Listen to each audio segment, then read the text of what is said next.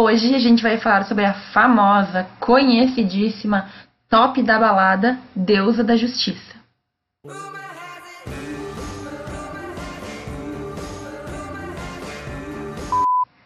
A deusa da justiça, como a gente conhece hoje, é um dos símbolos do direito. Também vai ser essa balança que ela carrega na mão esquerda.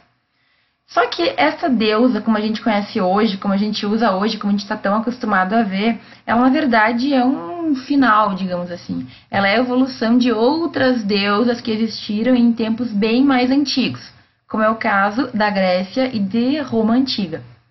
Roma Antiga é super famosa pelo uso do latim, pelo uso de, do direito, da forma como a gente até hoje estuda, né? Mas muitas coisas mudaram.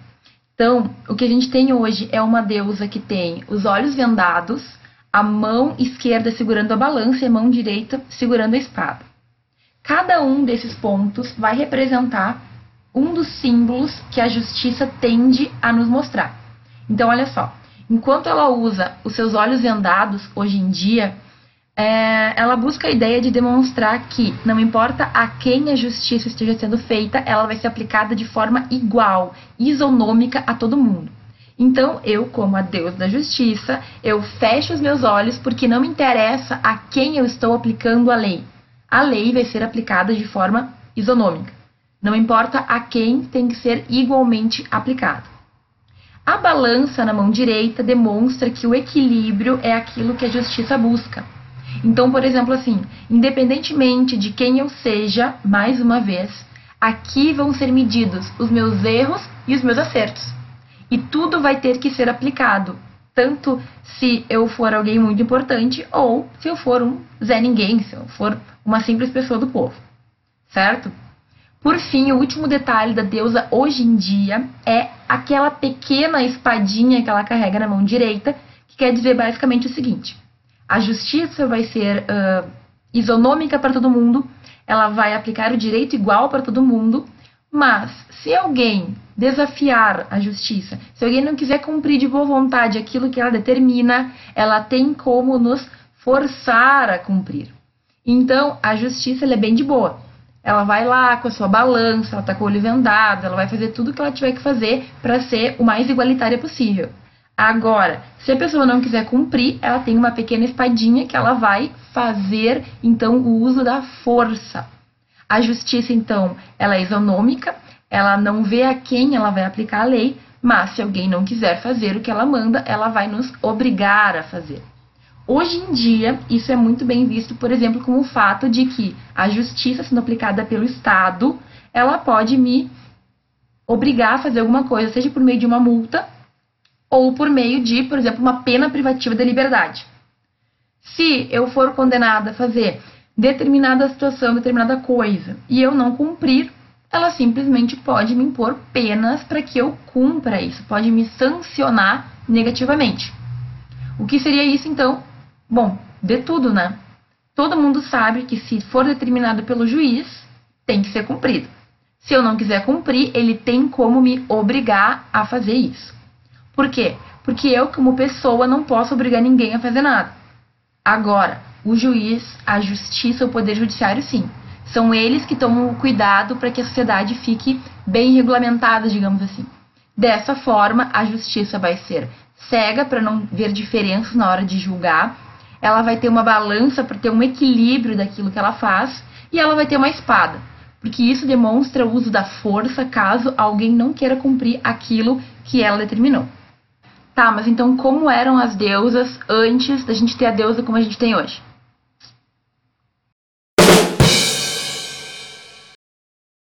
A deusa grega, ela era um pouco diferente da deusa que a gente tem hoje.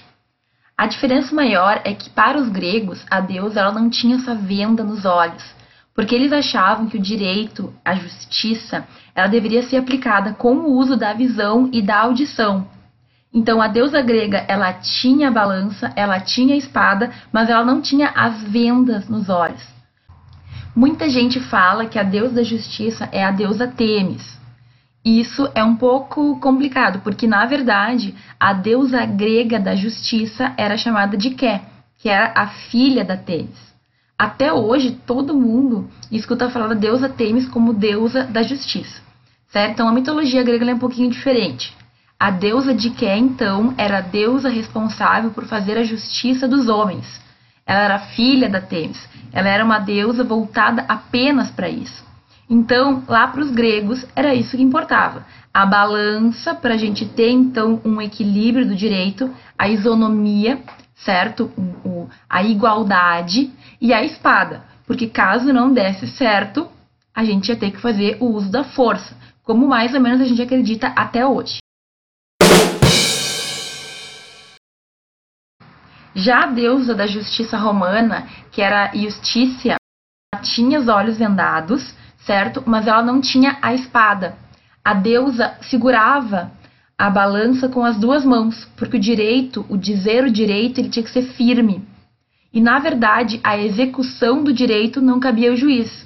Em Roma antiga, os particulares, outras pessoas, iam fazer com que a execução da lei ocorresse. Então, na Roma antiga, a deusa da justiça e a justiça como um todo, ela ia ter apenas a balança, porque dizer o direito tinha que ser um exercício firme. Eu segurava com as duas mãos para ter certeza do equilíbrio, para ter certeza da minha decisão. E depois que eu tomasse, quem ia executar iam ser outras pessoas. Hoje, na frente do Supremo Tribunal Federal, do STF, que representa o órgão máximo da justiça do nosso país, a gente tem a imagem de uma deusa da justiça sentada e com as vendas nos olhos. Ela tá com, o, com aquela espada no colo e os olhos vendados. E é um pouco complicado, porque na verdade a gente sabe que muitas vezes a ideia de olhos vendados não é, é usada no sentido da isonomia, mas sim no sentido de que a justiça é cega também para ver alguns problemas que ela própria tem. Por causa disso, durante um tempo, houve a proposta de que se mudasse aquela, aquela deusa que está na frente do nosso órgão máximo de justiça, certo? Para que ela ficasse pelo menos um pouco mais ativa. Primeiramente, sem as vendas e em pé, impondo então a sua força, demonstrando todo o seu poder. Essa ideia foi levantada já há algum tempo por alguns cidadãos, mas até então não teve nenhum apoio, porque muitas pessoas acreditam que, na verdade, aquela estátua ela apenas representa, digamos assim, uma ideia abstrata de justiça. Bom, hoje a gente conversou um pouco sobre as origens da ideia de uma deusa da justiça. Eu acho que é importante que vocês saibam que nada que eu falo aqui vem da minha cabeça, ou nada vem só da minha cabeça. É bem importante, como estudante de direito, que a gente sempre tenha uma doutrina básica para se basear. Aqui, hoje, eu falei muito baseada num livro que é bem conhecido para início de estudo de direito, que é um livro de introdução ao direito, que é esse aqui, ó, que já deve estar na quadragésima ou quinquagésima edição. É um livro do Tércio Sampaio Ferraz Júnior. E esse aqui é o livro que eu usei na minha graduação, então ele é bem velhinho. Hoje já tem uma capa bem diferente, mas é muito importante a gente usar livro para basear nosso entendimento, a nossa compreensão. Se você ficou com alguma dúvida ou tem alguma sugestão, comenta aqui embaixo do meu vídeo que eu vou ter o maior carinho em responder certo? Até o próximo vídeo e um grande abraço!